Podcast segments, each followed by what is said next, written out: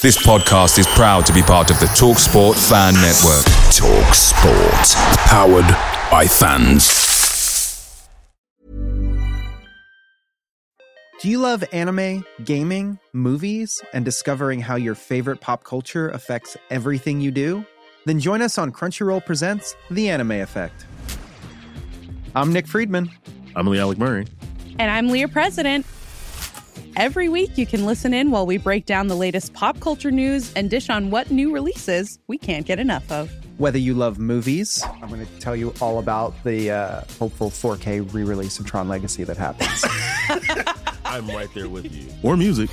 The music in this show Yeah. is absolutely Yeah. incredible. Or anime. And under this mask is another mask. you can discover your new favorites right here on The Anime Effect. Listen every Friday wherever you get your podcast and watch full video episodes on Crunchyroll or on the Crunchyroll YouTube channel.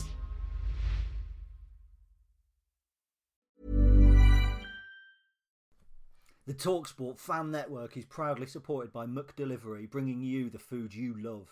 McDelivery brings a top tier lineup of food right to your door, including my favourite, the quarter pounder with cheese. Mmm. No matter the result, you'll always be winning with McDelivery, so the only thing left to say is, are you in? Order now on the McDonald's app, and you can also get reward points delivered too, so that ordering today means some tasty rewards for tomorrow. Only via app at participating restaurants 18 plus. Rewards registration required. Points only on menu items. Delivery fee and terms apply. See McDonald's.com.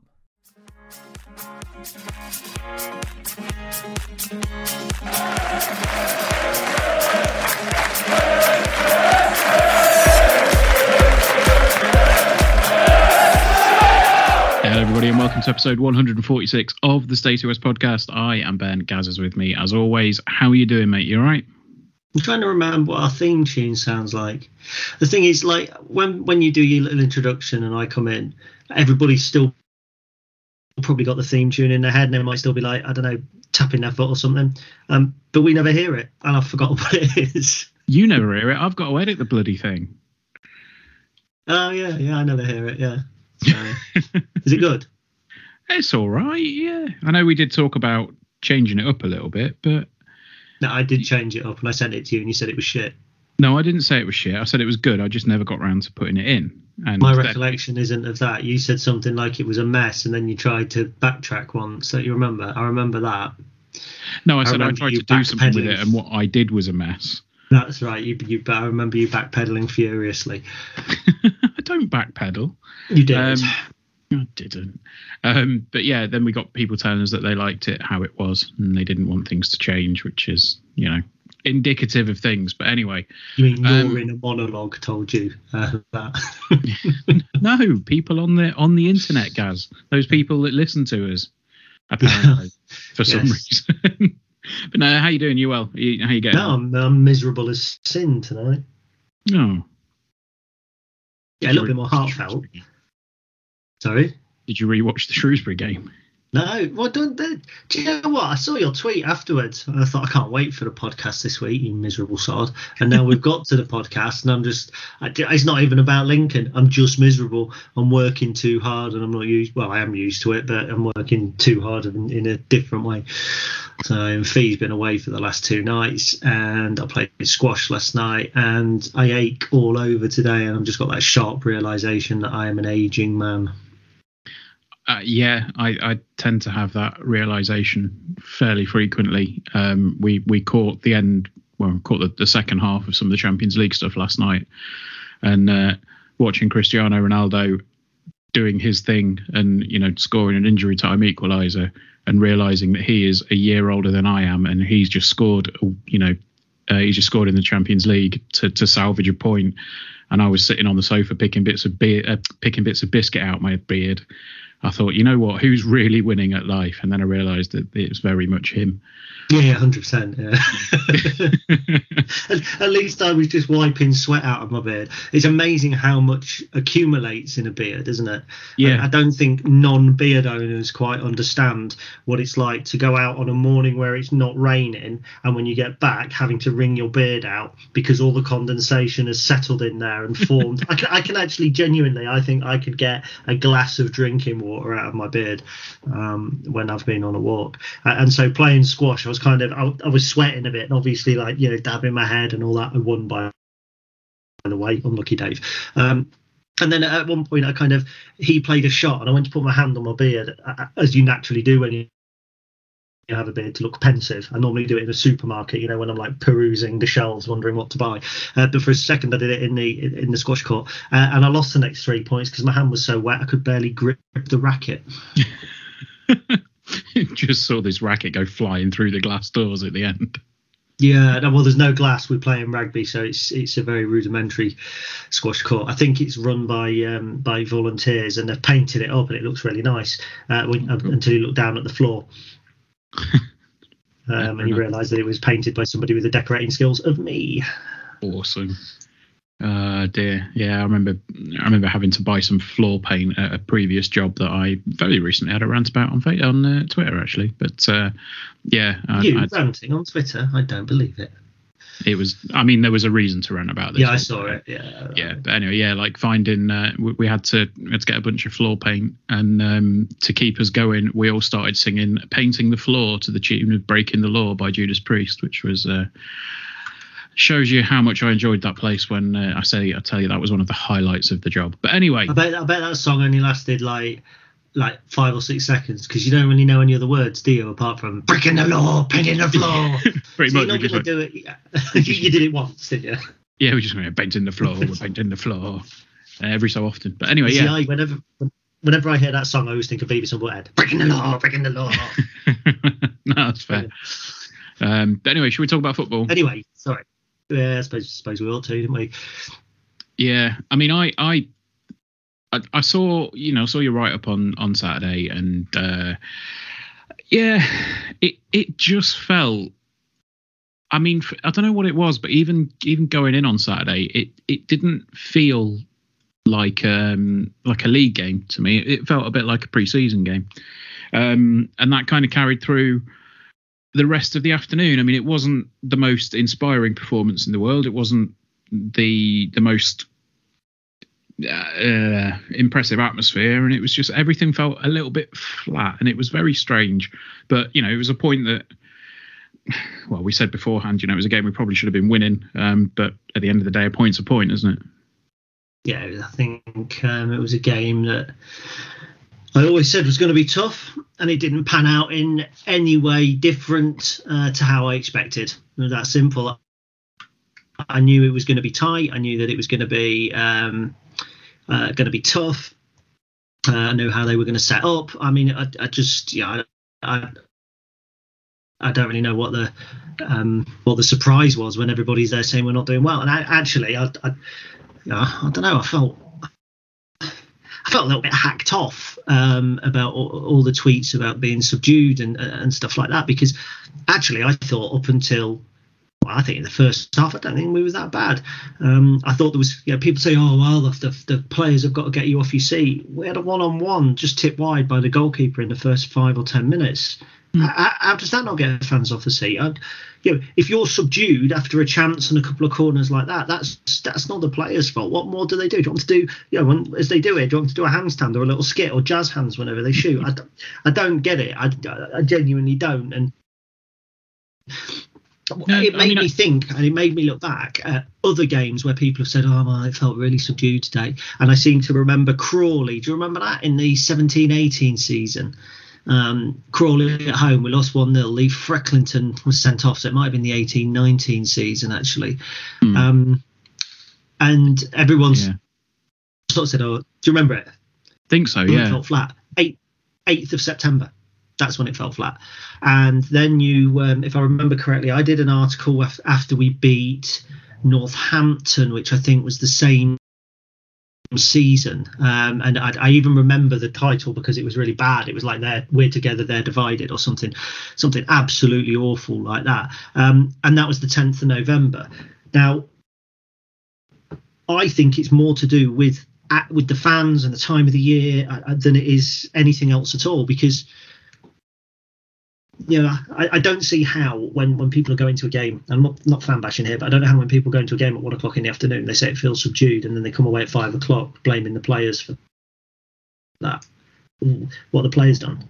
Have they not tweeted? Do you know what I mean? One hmm. o'clock, the players have done nothing at all. If you're going to a football match believing that it's subdued, I'm sorry, but it's going to be subdued. So, I, I talking about the actual football, I don't mm-hmm. think I, I, don't think it was that bad. I genuinely don't think it was that bad. I thought in the first half um, we created a couple of good chances. Obviously there was Dan uh, Dan N'Lundulu. I thought was having a really good game. Mm-hmm. Um, I think we had three shots on target in the first half. We scored our goal in the first half. Uh, I don't get it. I, I, I understand the atmosphere dipping when with with the long break for Adam Jackson. I get that, but we scored straight after it. Mm. And and that wasn't enough to lift spirits as well. So, you know, no, I, I, didn't think we were too bad. And for me, the game turned on the injury. I think. Yeah, I mean, to to sort of clarify where I was where I was coming from with it, like I wasn't, I I wouldn't necessarily say that it was you know blaming what was happening on the pitch for the atmosphere. It was just it just felt strange. Like that was all it was. It didn't feel. It, yeah, you know, to me, it just it just felt really odd. Um, you know, there wasn't a huge amount of noise coming from from anywhere really. Um, you know, you kind of expect a game against Shrewsbury. It's, it's one of those games where it's like, okay, cool, yeah, it, it's a game. There we go. That's you know, it's a league game, and obviously, you know, you want to go in winning every game, but it's not, you know, it's it's not the kind of like game where you're playing. Uh, like Sunderland or Ipswich, you know, one of the, the quote bigger teams in the league. You know, it was just sort of a, yeah, you know. But sounds, anyway, sounds a bit sounds a bit hunting that. Does that mean you won't be able to get up for the Bowers and Pitsea because you don't know who they are? Have we got to wait for Portsmouth on the Tuesday the 23rd for you to get excited? Yes, absolutely, guys. That's exactly what I mean. You sarcastic I, I bastard. I know what you're saying. You're saying that it's one of those run of the mill games and there isn't a story behind it. And yeah, kind of. But you, you know, I mean, anyway, that that aside, like it. I, I'm with you. I didn't think the performance was was that bad at all. You know, I think I think you're right. The game did change on the injury, um, which you know when you have somebody down for eight minutes, it's gonna it's gonna change anything, isn't it? Um, and it it looked uh, obviously when the you know stretches come on and everything, it, it looks horrendous for for Adam Jackson. But thankfully, you know he um, he's been reported to well, he went home and he's got no no lasting injuries from it. Obviously had a you know pretty nasty concussion. Um, this you know concussion substitute happened, and then Ted Bishop also had a concussion. He went off at half time, which confused an awful lot of us in the stand when you know the club tweeted it. I think three times on Saturday. This is our last substitution, um, but you know it was it was one of those. Um, and you know, first and foremost, I think the, the, the thing to say is it's it's great to see that uh, Jacko is you know recovering and and going to be okay. Obviously, he won't be able to play on Saturday due to concussion protocols, but um, yeah, it was it was it's good to see that he's uh, you know hopefully going to be all right, isn't it?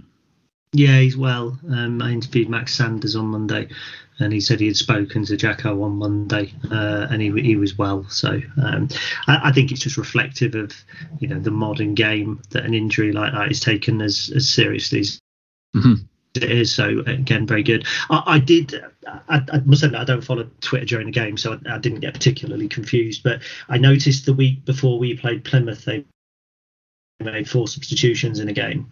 So mm. I knew that there was some sort of rule that would allow us to do that. I didn't know whether it was we just weren't making the number of substitutions that we could. Um, I was surprised when the fifth came on, to be honest. you know, just like yeah, well, that, that, it. Is it a friendly? Yeah, well, that was that was what confused us all because I think like there was a bunch of people sort of saying, "Well, that's five substitutions now. What happened?" And then at that point, you know, a few people started pulling the phones up and, and having a look at it. But um, yeah, I mean, obviously, it was just the way that they tweeted. We think Ted Bishop was a, a concussion substitution. Um, yeah, you know, obviously, it's it's going to be a that's going to change anything, isn't it? You know, like you said in your, your piece on on the game, if somebody goes off or if somebody gets injured at, at your work or goes out, you know, for medical reason, it's going to change the atmosphere in the in the game and in the in the stands and the pitch. So. Um, it's, curious as well because uh, you would think actually that prior to the injury, we would have had more of the possession and that sort of thing. Um, but actually, Shrewsbury had a good go at us in the first half, not in terms of creating chances. We both had six shots. We had three on target and two on target. I mean, their XG was 0.24, so they were they were really restricted to, to long pops and that sort of thing. Um, our XG 0.49, but you know, we had 57% possession. I, I, just thought we were controlling what was an, an average game. And games against Shrewsbury, they're never going to be free flowing. They don't let you play your football. We saw this against Wimbledon, very, very similar, um, you know, similar-ish setups. Wimbledon played four at the back with two holding midfielders. Shrewsbury played three at the back, but then a bank of four across the front. So very defensive. But then in the second half, actually, we had a lot more possession. We had 64%. Um, so uh, Shrewsbury got their goal, and then yeah, they did what a lot of teams do against us. They shut up shop and were happy to take the draw. But yeah, I saw an awful lot of criticism. I mean, one one tweet that I saw was, well, that was dire. Um, convinced me otherwise. Well, you know, actually, we had more efforts at goal than we did against Sheffield Wednesday with a higher XG. We had more efforts at goal than we did against Charlton with a, with a, with a higher XG. And you say what you want about XG. It, it's a stat, even if it's a number rather. It's not a stat, even if it's, it's subjective. But somebody's looked at it and gone, that chance should or shouldn't have been a goal. So we had more chances that somebody judged as could or could not have been a goal in, in that game than we did in, in a draw and a win. Actually, we, we classed as a really good week. So, look, I'll, I'll go on record now and say Shrewsbury won't go down because they're too tough and they're too well organised. Um, they've got one or two good players. You know, I, I, I, I dare wager Michael would have loved, loved Dog better uh, to play for us. Former Manchester City kid, looked a lot on the ball like um, like a kind of a, a Johnson Rogers figure, able to run at players and that sort of thing. Thought he gave Regan Poole a torrid, torrid time. Um, not one of Regan Poole's best games, but you know it's easy to sit here, me and you, to pass judgment like Beavis and Butthead. Funnily enough, going you know that, that's just a callback. I think that's what I call a callback. um, so um, I love Beavis and Butthead, but yeah, to talk about the game in any any sort of uh, objective. Um, from any objective kind of analysis, without mentioning the fact that we lost two players through concussive injuries, one of whom was taken to hospital, whose friends were then asked, because they are friends, these people, were then asked to go out on the field and continue to play.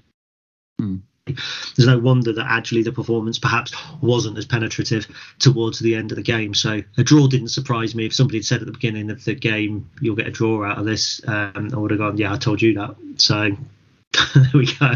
It really didn't surprise me. I don't think it was a bad result. We lost one game in the league in October, um, and, and, people are moaning on, on social media. I but you know, that's what people want to do. That's what they do. But we're, we're not in a bad place. We've, we've come out of the, uh, of the sort of pre-Halloween period in the top half of the table.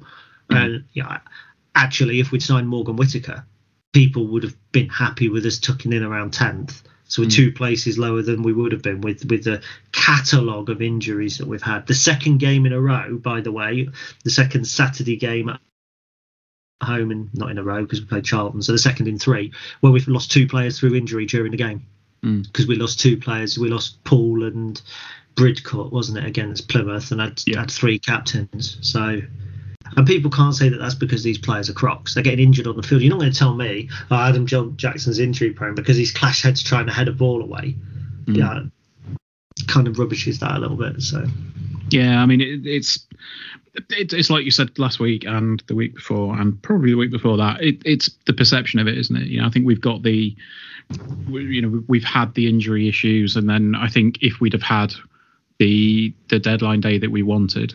I think if we were in this position now, even if things weren't, you know,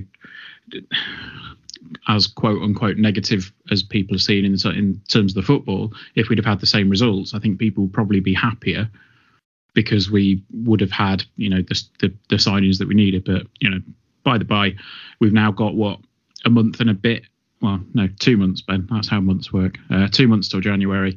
Um, so I, I don't think we're in a bad spot. I don't think we're you know we're necessarily struggling. Um, it's just going to be an interesting couple of months until uh, the January window rolls around, isn't it? Well, it's not a bad list of fixtures, though, is it? No. And I think I said this. I think I said this last week on mm-hmm. uh, on the pod that now we've lost Sunderland. I mean, we've only got three league games in November, unless Sunderland's rearranged, which is Donny away, Mm. You know, and, and we should be winning that because Donny shouldn't be playing at home for a point. You wouldn't imagine the manager will be wanting to pick up wins. Mm. Portsmouth at home, well, they're they're shit at the minute, aren't they? Let's be honest. You know, I'd, I'd keep an eye out for Portsmouth, and not actually at all to do with with who their manager is, but because I love looking at big club fans going to. Meltdown. Um, so when I saw their draw with Cheltenham yesterday, I thought "Ah, I know it's going to be a brilliant place to be. So I had a quick look at their Twitter before I went to sleep last night to make myself feel better. and like they're just did, they're there going, oh, we need to give George Hirst and John Marquis free transfers. I'm thinking, yeah, over it, because I know full well that Michael Appleton would take certainly John Marquis. I mean, that boy was a was a two million pound striker or whatever a couple of years ago. So they're struggling. Accrington at home home, always a game you should win. Absolutely going to draw that. But then even into December, you know, Crewe away, winnable. Cheltenham away, on paper winnable. Then Doncaster at home. Mm. So you, you're talking six games there where I would be really, really disappointed if we don't come out of those six games with around 10 to 12 points. Yeah. Very, very disappointed. So actually, we, as I said last week, we could go into this January spell having weathered not just a storm, like a, a, a tornado, a tsunami. Um, I'm not going to use any other words uh, that, that Joey Barton might use and have to put fake apologies. No, please don't, because I don't want to edit too much. what a prick. um, so, so do you know what I mean? Actually, we're not in a bad position, and you know, for every draw against Shrewsbury, there's a win at Wigan. For, for every defeat against Wimbledon, there's, there's a draw at Sheffield Wednesday. For every game that we, you know, we could have done better in um, uh, and didn't, like Morecambe, there's a game against Charlton where we've risen to the occasion and done what we needed to do. So we are where we are. I think, you, I think uh, certainly at the beginning of the season, I put us outside the top eight, and that was the top six, and that was even before um, the the deadline day and, and, and not getting the players that we wanted. So yeah, yeah, we'd all like to be top six, but let's just take a step back for a second and you know Yeah. see where we are. We're still in decent shape. I know, and Saturday wasn't as bad as people think. I said that against Wimbledon, and, and the result was very bad. But actually, a draw at home, Shrewsbury. Okay, it's not. You know, if you want to win the league, you win those games. But we know we're not winning the league. Personally, I think we should struggle for the top six, even if we sign, you know, Ronaldo and Harry Toffolo in the transfer window. I think we struggle for the top six. So I think we just have to take the rough with the smooth. two two slightly different caliber of players there. Well, no, you spoke admiringly about Ronaldo, and when I tried to think about a second player, my train of thought just led me on somebody else you've spoken admiringly about. So, Well, I was going to say, you know, there's one absolutely world class, you know, world class player that will be uh, playing wherever he wants to play, and the other one's Ronaldo. Anyway, um, tumbleweed moment. He doesn't listen. He's not going to shag you, mate.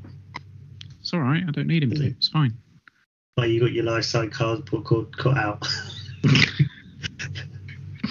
Moving on. Special alterations. He doesn't need to Moving on. On air. Bastard. On air. Oh dear. Anyway, um, Lights, rage, go. Sorry, yeah. so yeah, moving on. Um, we've obviously got uh, a a bit of an interesting one at the weekend. We're the big side for a change.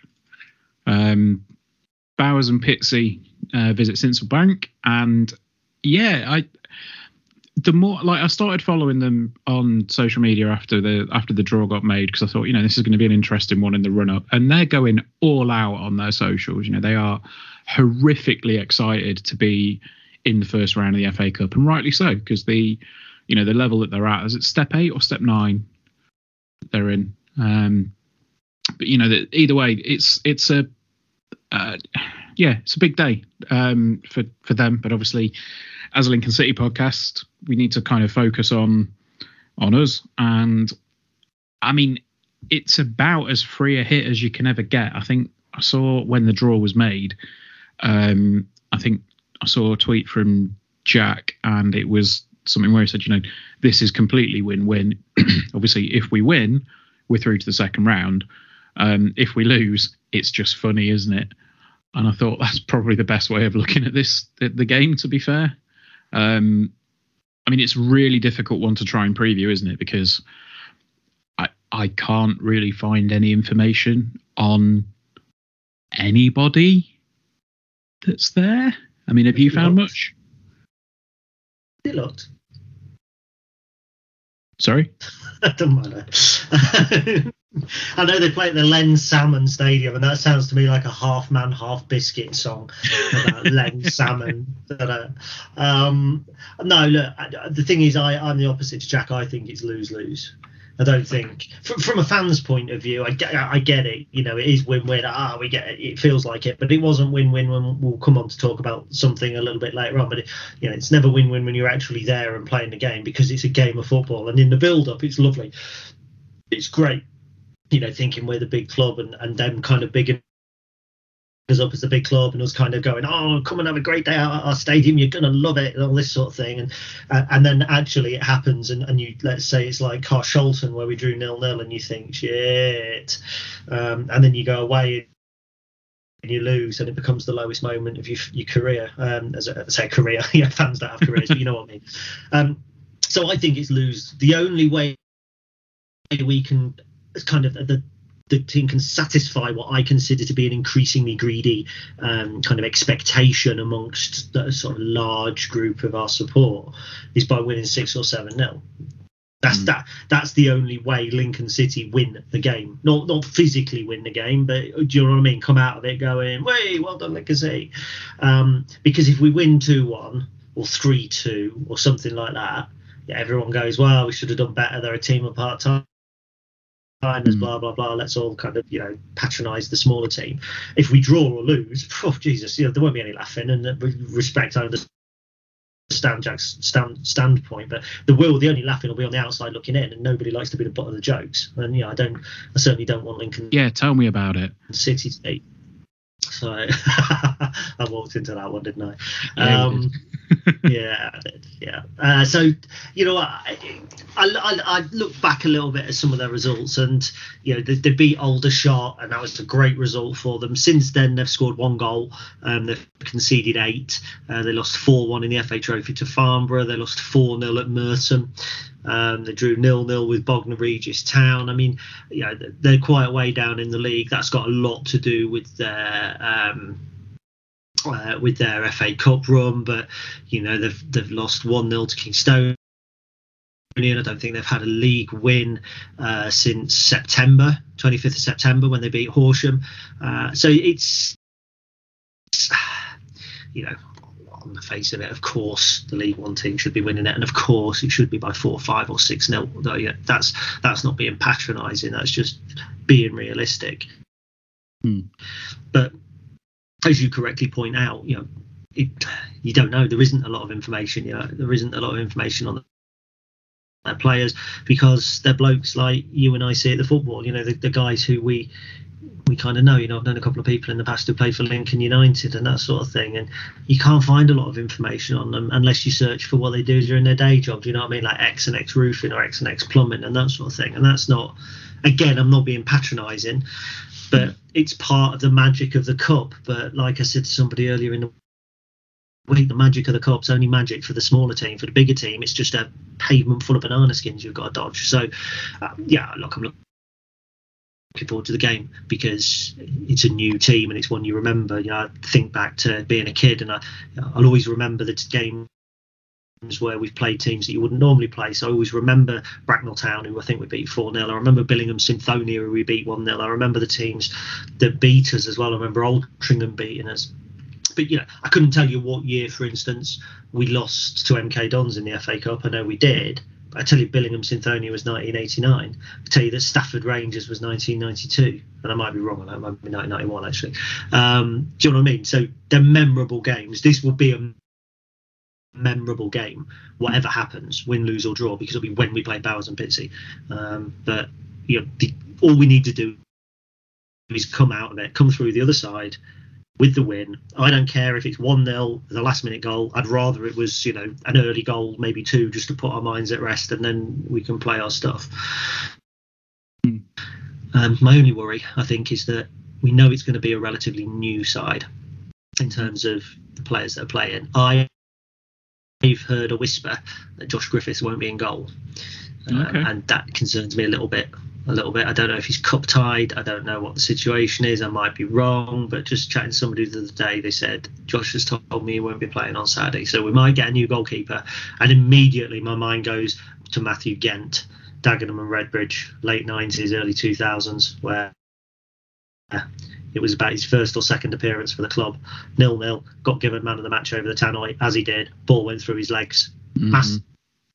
Massive howler. Lost one 0 um, So I I'll be happier. Put it this way, I'll be happier on. I was going to say Saturday night. I've got to drive to Leeds uh, straight after the game, so we'll say Sunday morning uh, when the uh, banana skin has been dodged. Fair enough. Um, while, while you're in Leeds, actually, Gaz, is, is that are you continuing your uh, your promise of never sleeping in the same room as another man ever again? Has somebody messaged you? Has he messaged you and told you? Don't know what you mean, mate. Kinaz, hasn't he? no, I'm not because I'm too tight. Um, so yeah, I am sharing a room once again with another man. Although I am taking a sleeping tablet with me, so that if we start going off the Richter scale again, although to be fair, I'm only in Leeds, so I might hear Dave snoring in rugby. um, let down Dave, by, by the way, he was meant to be coming and then isn't now. Um, Oh, so, could yeah, you no, imagine? I'm not. I can't believe he's messaged you. Did he direct message you?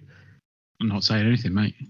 When did he do it? I can't. believe I'm going to message him now and say I can't believe he messaged Ben. Why don't you go to the fucking gig with your new friend? to be fair, I know it's at the Brudenell, and the Brudenell is an amazing venue, which is something that uh, I mentioned on social media, and you didn't actually, uh, you didn't pick up on it because um, you can get a get a pint and pint before the gig. Yeah, I might have muted you. I can't remember. Um, well, we've got a, we've got a spare ticket. Uh, I'm heading down to. Wiltshire straight after the game on Saturday. Unfortunately, I mean, I know you probably weren't inviting me, but Now I was inviting Rach if she wanted to come. no, screw you. Anyway, um, so yeah, I mean, obviously, you know, we say it's it's going to be a relatively new side. We're probably going to see the the fringe players coming in, and um, yeah, and I mean, it's something that we we, we discussed and we said, you know, we we probably talk a little bit about, but players that we would be.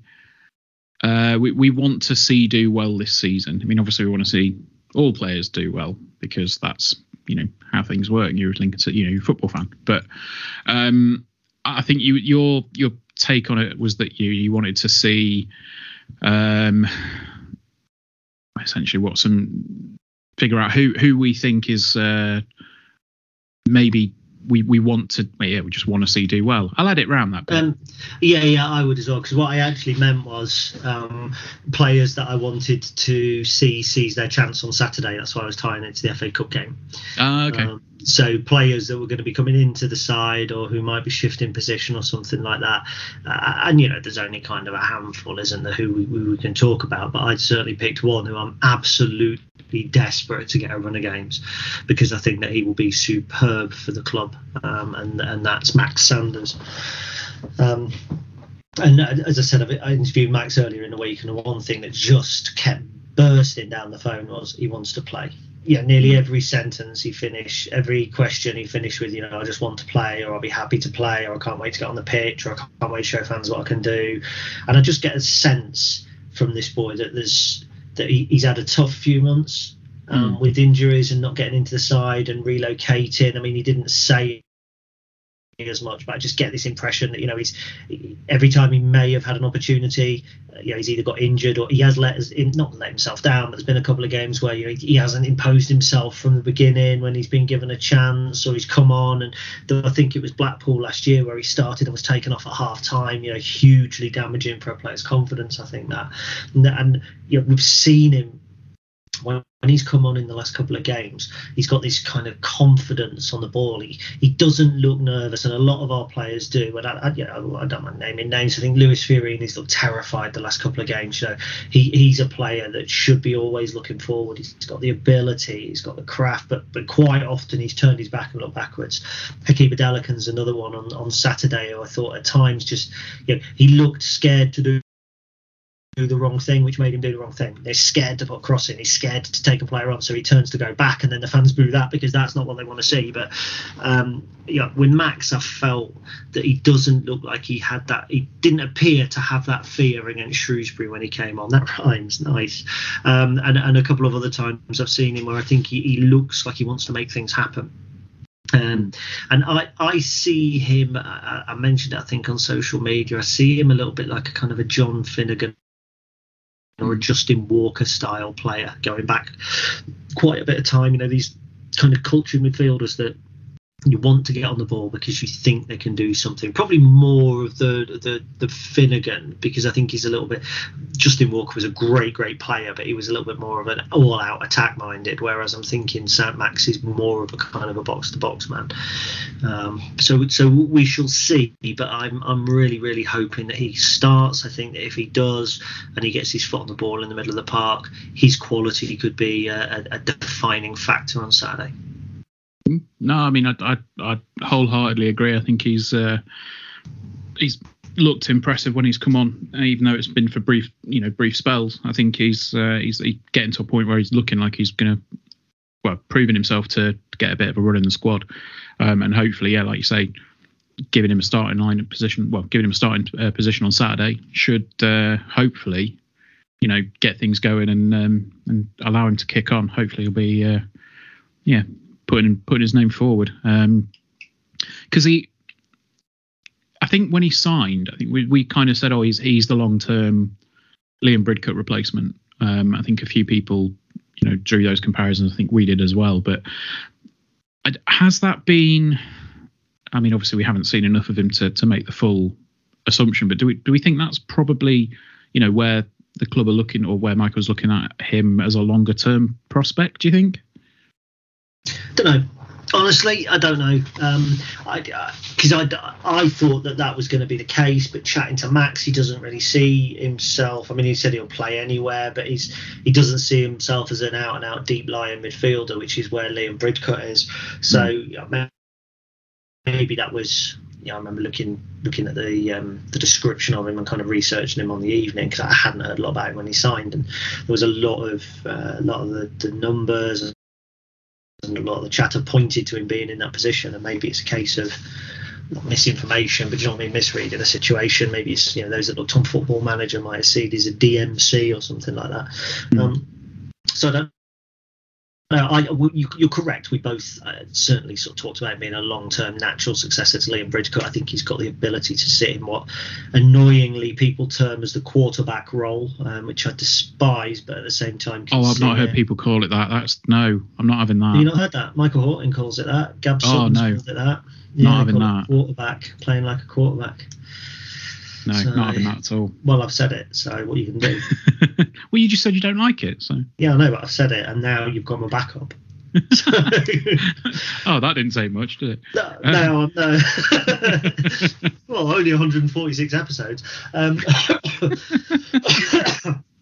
sorry, I've got. Oh dear. So um, yeah, but you know, I, I, I like to call it the conductor. Will that one be all right? Can I get that one through? Yeah, that'll, that'll do. You know, looking ahead and pulling the strings and, and, and, that sort of thing. So, but maybe not. You know, maybe he might play more advanced. I think it's it, it's something he will settle into. And I also think that different players play differently in in sounds stupid in different setups. So like a, a Max Sanders in a in a Lincoln City 4 1 2 3 might be able to play the one, but then if he's at Wimbledon and it's the the 3 5 2 with two holding midfielders, would he not quite get the same sort of freedom? I, I don't know. So we'll see. Yeah. I'm just keen to I'm keen to see him get a run of games. Um, I mean, because I, you know what, he's he's 22. Yeah. So he's you know still a, still a bloody young lad. Mm. He'll, he'll grow in, you know, grow into the, the squad and he'll grow into the role. So, yeah, one that I'm I'd agree with you on that. I think he, he deserves a you know deserves a shot, and I hope he takes it both hands and uh, gives Michael something to think about. Um, my one, if I'm honest, is it's it's a player that's that's been very much maligned, and it's it's uh, it's Hakeeb uh, it's Hakeeb Adelakun. Um, he's he's showing glimpses of being incredibly talented, but then there are sometimes like the simple things that will let him down, and I think that's something that you know obviously is going to get people's backs up um, and it's obviously going to you know rile people and lead it to you know some people saying oh he's the worst footballer I've seen at Sincil Bank in the past you know 15 years or whatever. Um, I think you know tweets like that are obviously fairly incendiary and quite reactionary, but I can understand that people are frustrated with with some of the stuff that he's done. But you look at what happens sometimes when he gets the ball and he gets into the you know the dangerous areas. Um, when he's who is it he scored against early this season? Um, Cambridge.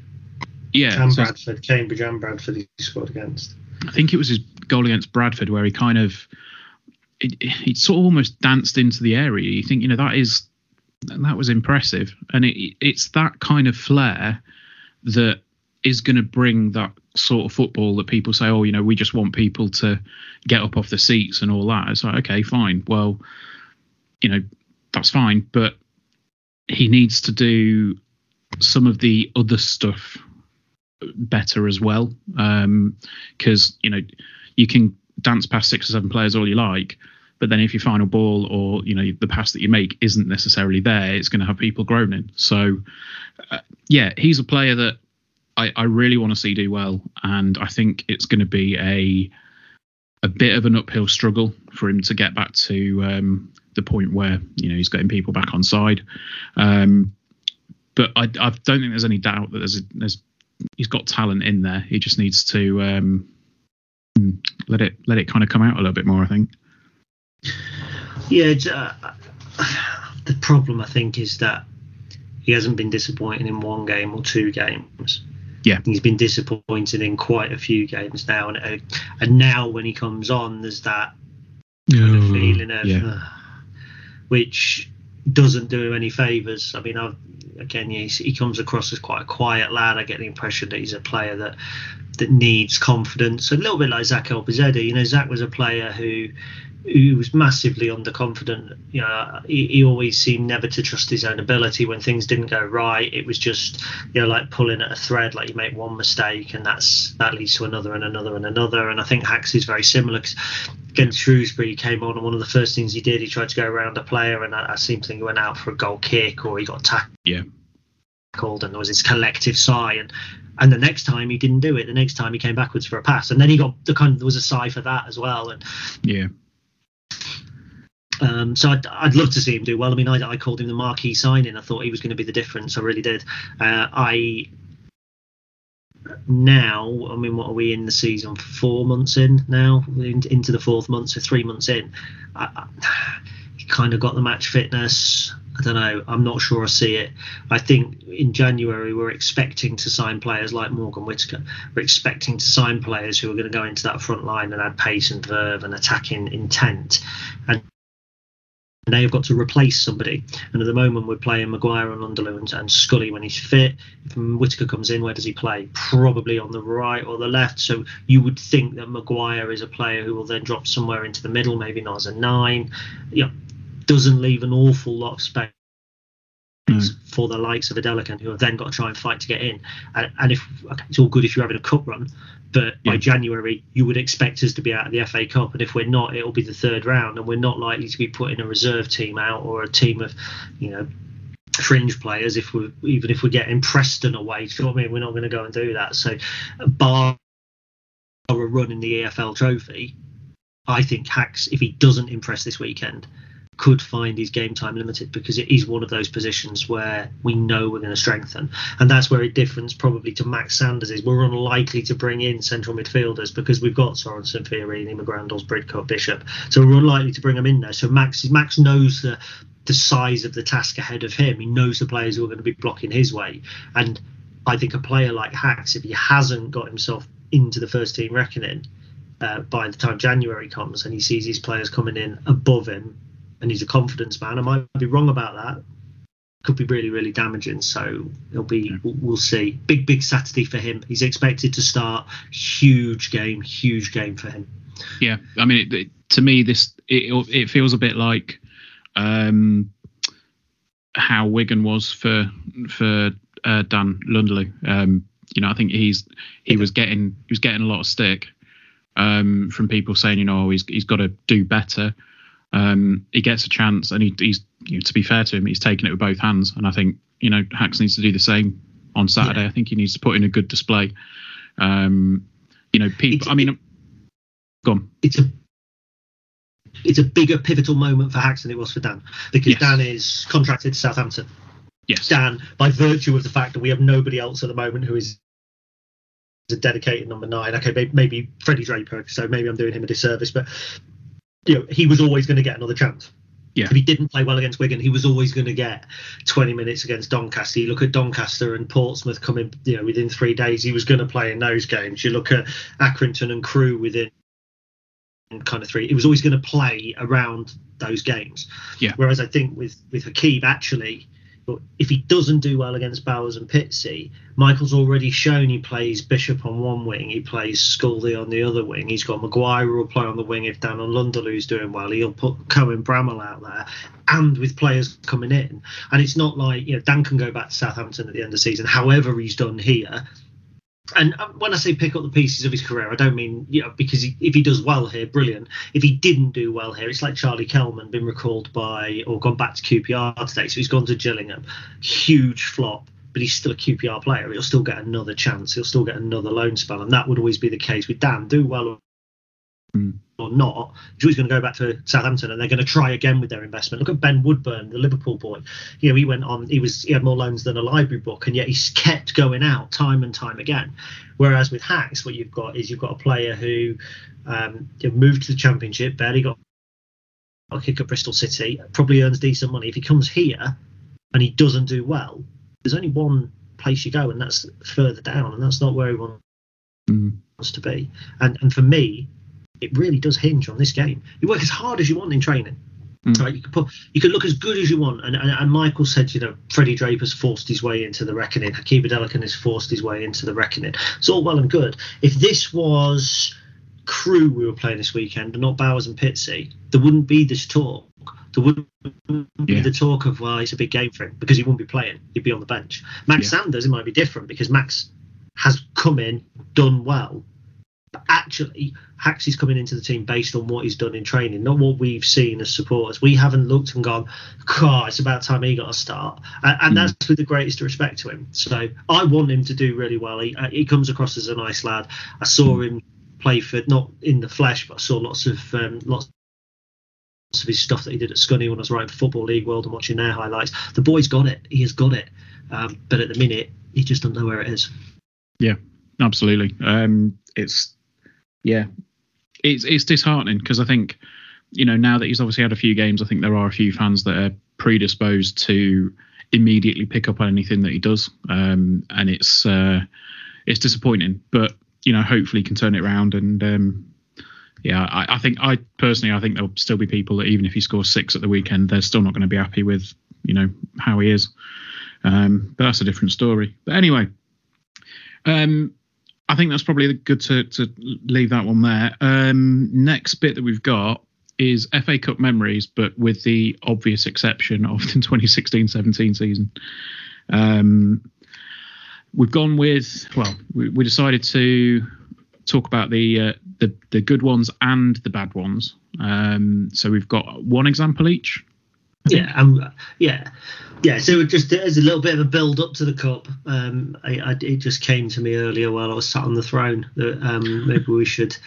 Uh, sorry, I called, that's what I call my get my office chair, the throne. What did Of course you it is. Yeah. You didn't think I was defecating?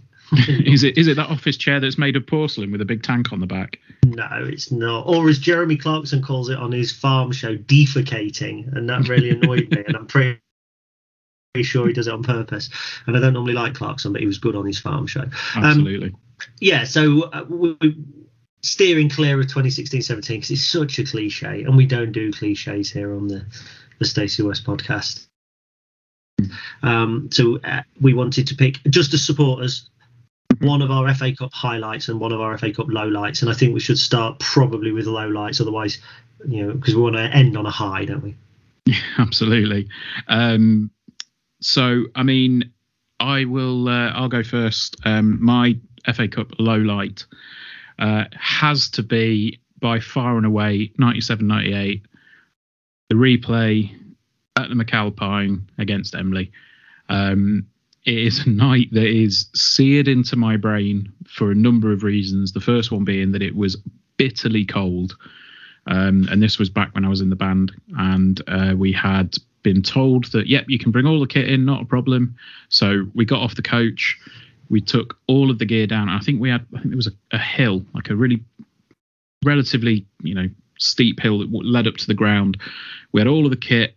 We got to the uh, the turnstiles, and they turned us away and said, "No, you can't bring that in." We said, "Well, what do you mean? We were told we could." And of course, this is before the days of smartphones and you know emails and stuff like that. So we had to cart it all back to the bus. Got back there, um, got in, you know, freezing our bits off, um, and then somebody that was uh, joining us got there a bit later than everybody else, and she was allowed in with a saxophone, so she had to play the whole thing all through the game on her own. Um, and then obviously the result was bloody terrible. So yeah, that's easily easily my FA Cup low light because I believe if we won that game, we would have gone on to play West Ham. I think you're right. Yeah, I think we were John Hartson and the like. Yeah. So just just an awful night all round. I mean, it was uh, yeah terrible. Um, I I can't imagine that it would get much worse than that, guys. Prove me wrong. Um, no, it is hard to get much worse than going out to a team with a girl's name uh, in a ground that you know, you, you you later get robbed on twice more. Uh, Mm. Once Pawel Abbott's offside and, and Andy Booth dive. Yeah, horrible, horrible time. I remember the first game. I remember the home leg. Uh, we were utterly dire, and I, I seem to think it was around the time we'd we'd gone on this long unbeaten run. I think it was 18 games. It was ended by Wigan in the Autoglass Trophy, and I, I don't know whether it was ended the week after the Emley game or the week before. It was certainly around that time, and I remember just we were terrible. We were we were two one down. We'd we'd laboured to uh, the first round was Gainsborough where we'd drawn with them, and then we played the replay at our ground again and and, and beat them, and then yeah that I left the game dead on 90 minutes. I had a bus to catch back down. The buses were 5.15 I think or 5 o'clock from the, the bus station in Lincoln and we had to run down to get the bus. And I remember hearing the roar of Lincoln's equaliser. I think Terry Fleming got it about seven minutes into injury time. I remember hearing that all the way down at where the train station is now. And you think yes we've got a chance. We're going to go through. And then the draw came out and it's West Ham and it's like yeah we'll put the pub team to the sword. And you're quite right we, we were terrible. Um, my memory is from 2008 uh, and and I can argue that it's worse because Mark Cooper was managing the team that beat us. uh, it's Kettering, and it's actually two legs. We played away at Kettering in uh, in the first, or not two legs, two games. Away at Kettering in the first round, it was just just utterly awful. It really was. Um, they they were hostile. They had a chairman at the time called Imran Ladak who who was an awful, awful man. Um, he, he was just terrible. You know, we've, we've never beaten Kettering. We lost twice to him in the GM Vauxhall Conference. Uh, we lost twice to them when we were in the Blue Square Premier. So actually, the, the draw at their place, the one-all draw at their place, when they were a National League side and we were a Division Three side or whatever you want to call it, League Two, um, they, uh, was was was bad. There was the racist incident. One of their fans was arrested, uh, and our, our, our bench were claiming racism. Um, I got smacked in the face by a Grant Brown hoof. He was warming the players up. He was on the coaching staff, uh, and I was smoking a fag uh, behind the goal. And this ball hit me in the face. I've told the story, I'm sure, before. And I dropped down like a sack of potatoes. My face was throbbing, but I still had the fag hanging out of my mouth. um, and it was kind of, you know, when you know when uh, Dell stands up on the he pulls noses from falling through the bar and kind of like tries to keep his composure. I'm doing that. Like one half of my yeah, one half of my face is numb. I'm almost crying. Um, and I'm like, I'm alright, I'm alright, I still got my phone, and turned away and like cried inside. Uh, and then we were bottled on the way out. Dad had left the lights on on his car. The battery was flat. We were parked on a side street. We had bottles thrown at as we were spat at. Somebody pulled up and went, "Oh, have you broken down?" I went, "Yeah, yeah." And he went, "It's a long way back to fucking Lincoln." Spat out the car and drove off. And it's like, ah.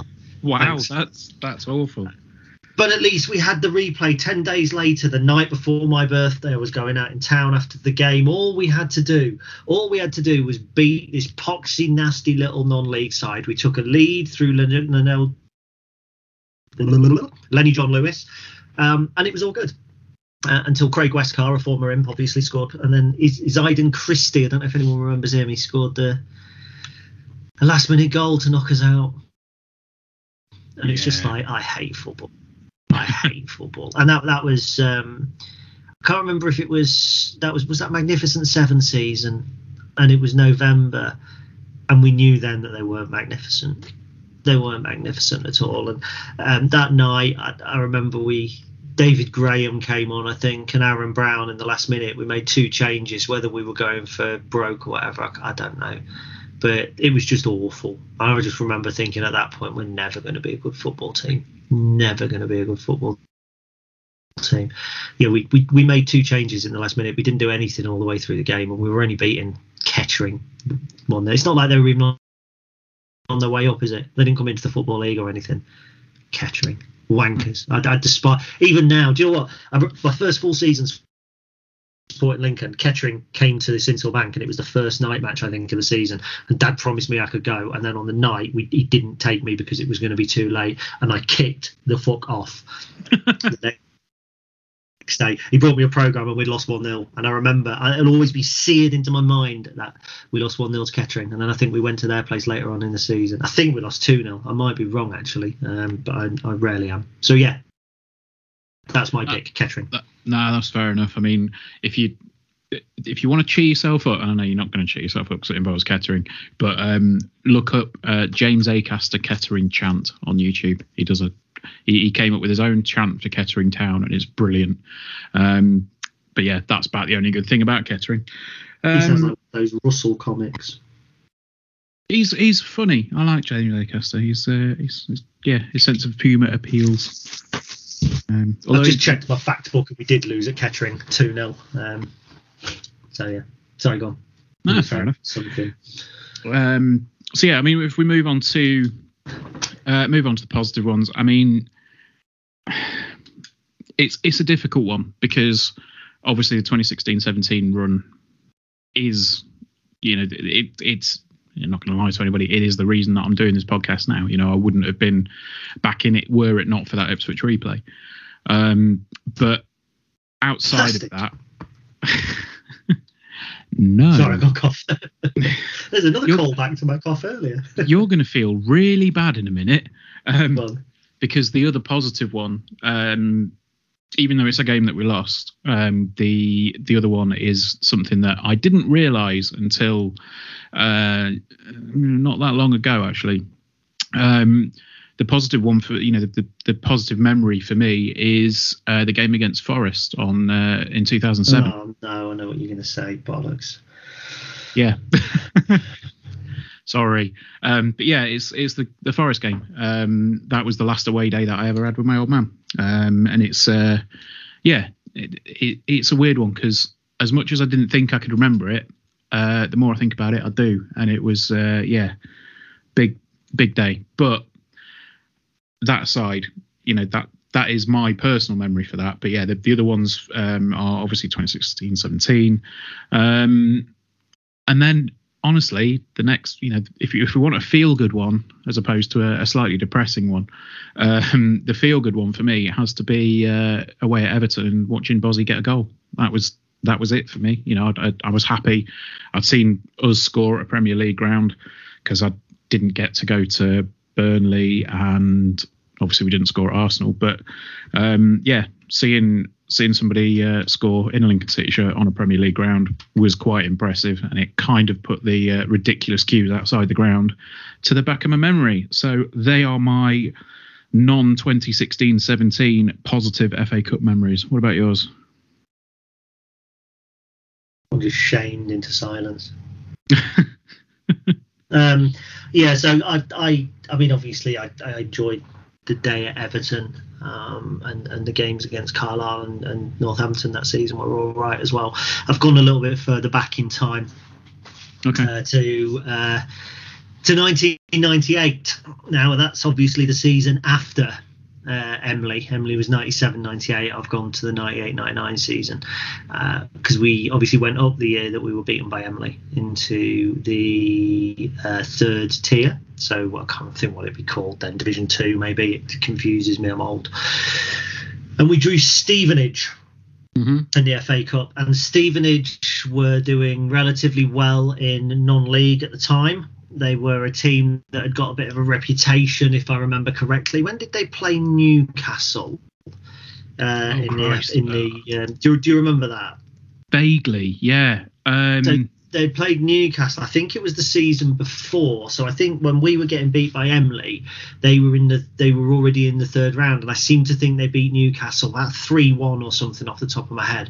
So they came to Sincil Bank, and this was the game where you would you know why it wasn't on telly, I don't know, because we were struggling in the third tier. We were struggling in that division. They were doing well. They had already got a giant killing under their belt, and it was just like, eh, yeah.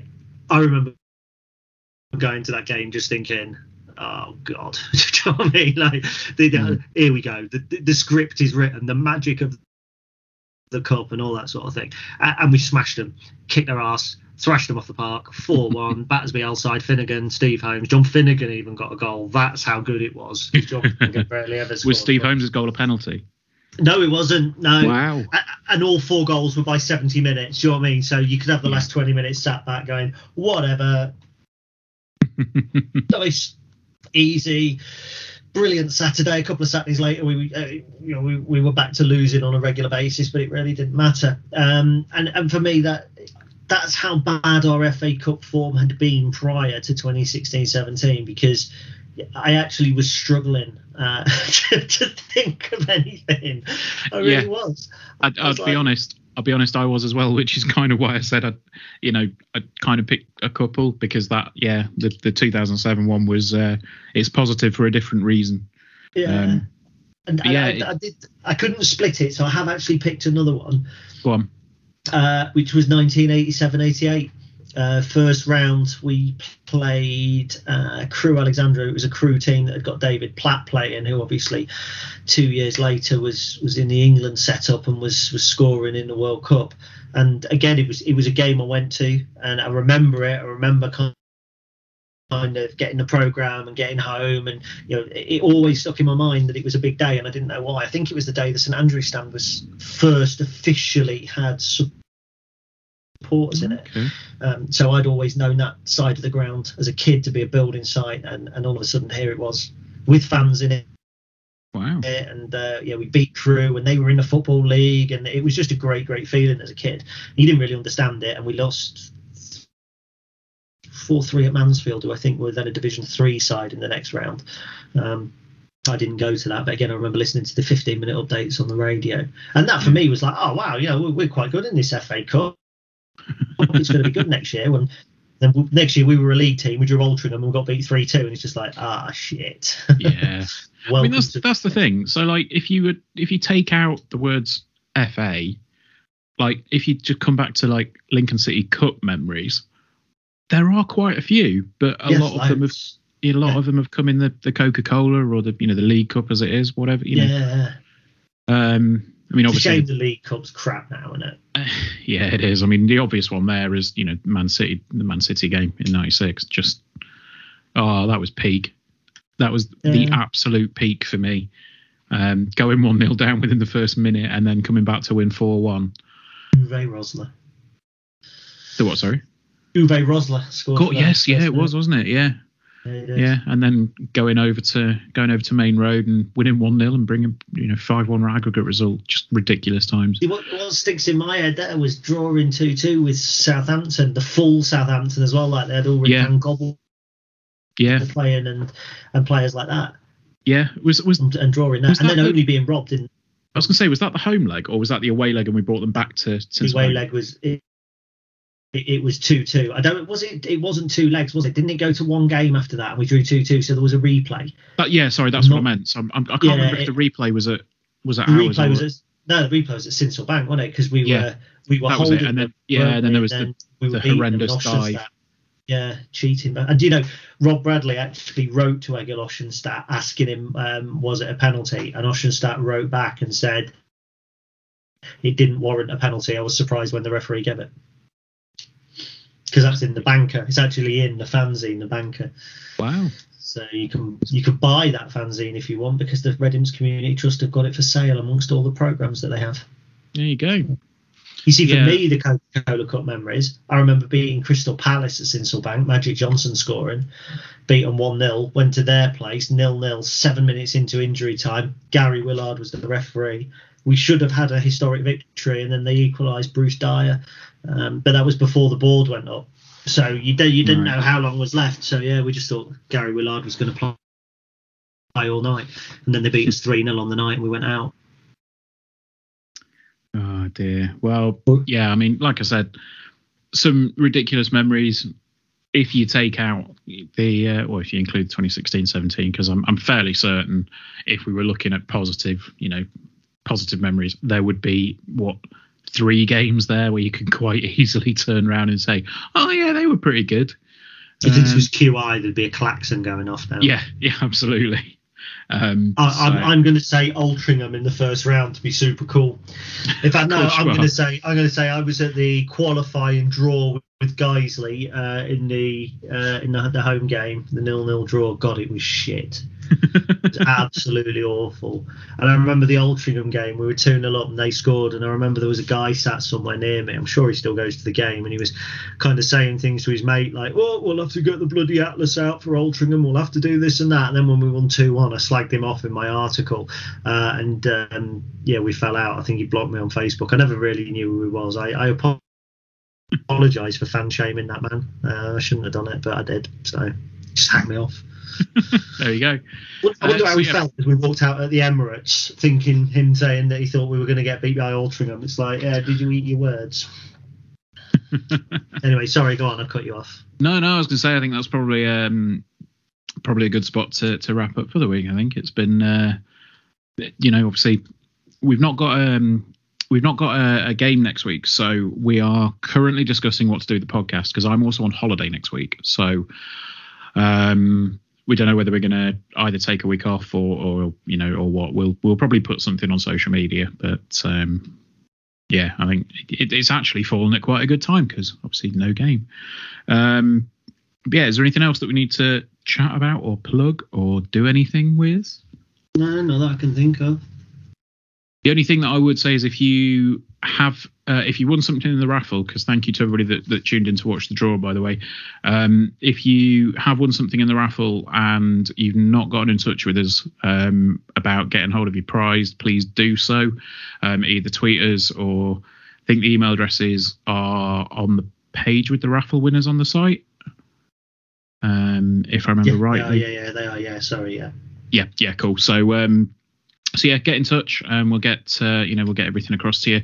If you did win a spot in the box, um, you don't need to do anything other than make yourselves known, because um, that'll all be sorted out on the day, um, and we're really looking forward to it. So yeah, should be a good one. Um, right, shall we wrap it up there, guys? Yep, and apologies to anybody who at various points during that podcast uh, has heard my dog snoring because he's Aww. right next to me, and at one point, it, oh yeah Yeah, you say, hmm. oh, I totally smothered him like I smothered Dave. I didn't smother Dave, but I would have done. I'd love to have done. I could have smothered my dog last night. Honestly, laid there at two in the morning. I thought, because Fee's away, what the hell is that? And literally, I'm laid there, and I realise what it is. It's Charlie, and he's made his way all the way up to right up to where Fee's pillow is. He's got on the bed, made his way up, and he's literally laid there snoring as if she's there. Jesus. Christ, honestly it was like that time that girl broke into my house and got into bed with me. I was utterly terrified. I mean, I was going to say let's wrap it up, but let's let's hear more from Gareth. No, no, I think that's probably fair. Um, no, it does sound adorable though, because Charlie's awesome. Yeah, he is. He is awesome. He's better than people. Yeah, yeah. Animals mostly are, to be fair. But right, we'll see you at the bank on Saturday. Um, hopefully, oh, and, and just just to clarify, when you see me leaving at half past four, right, it's not because I'm leaving the game massively early because I'm a knob. It's because I've got to get to Leeds for a gig via Sheffield. Uh, mm-hmm. So yeah, don't don't start going. Uh, you're leaving early. no, but yeah, the the Brudenell is an amazing venue. Um, I said to Pete, I saw a Bloc Party did a secret show there a couple of years back, and it was one of the best nights of my life. Um, the only downside was I had to drive back after it, but uh, yeah, enjoy. It's a cracking venue. Should be a cracking band as well, from what I've heard. Um, and we will see you guys uh, in. Well, I'll see you in a couple of weeks. I don't know what Gaz is going to do, but until then, up the imps. Up the imps.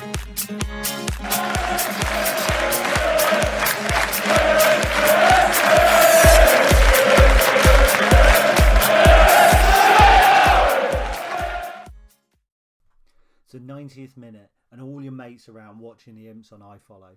You've got your McNugget share boxes on the go.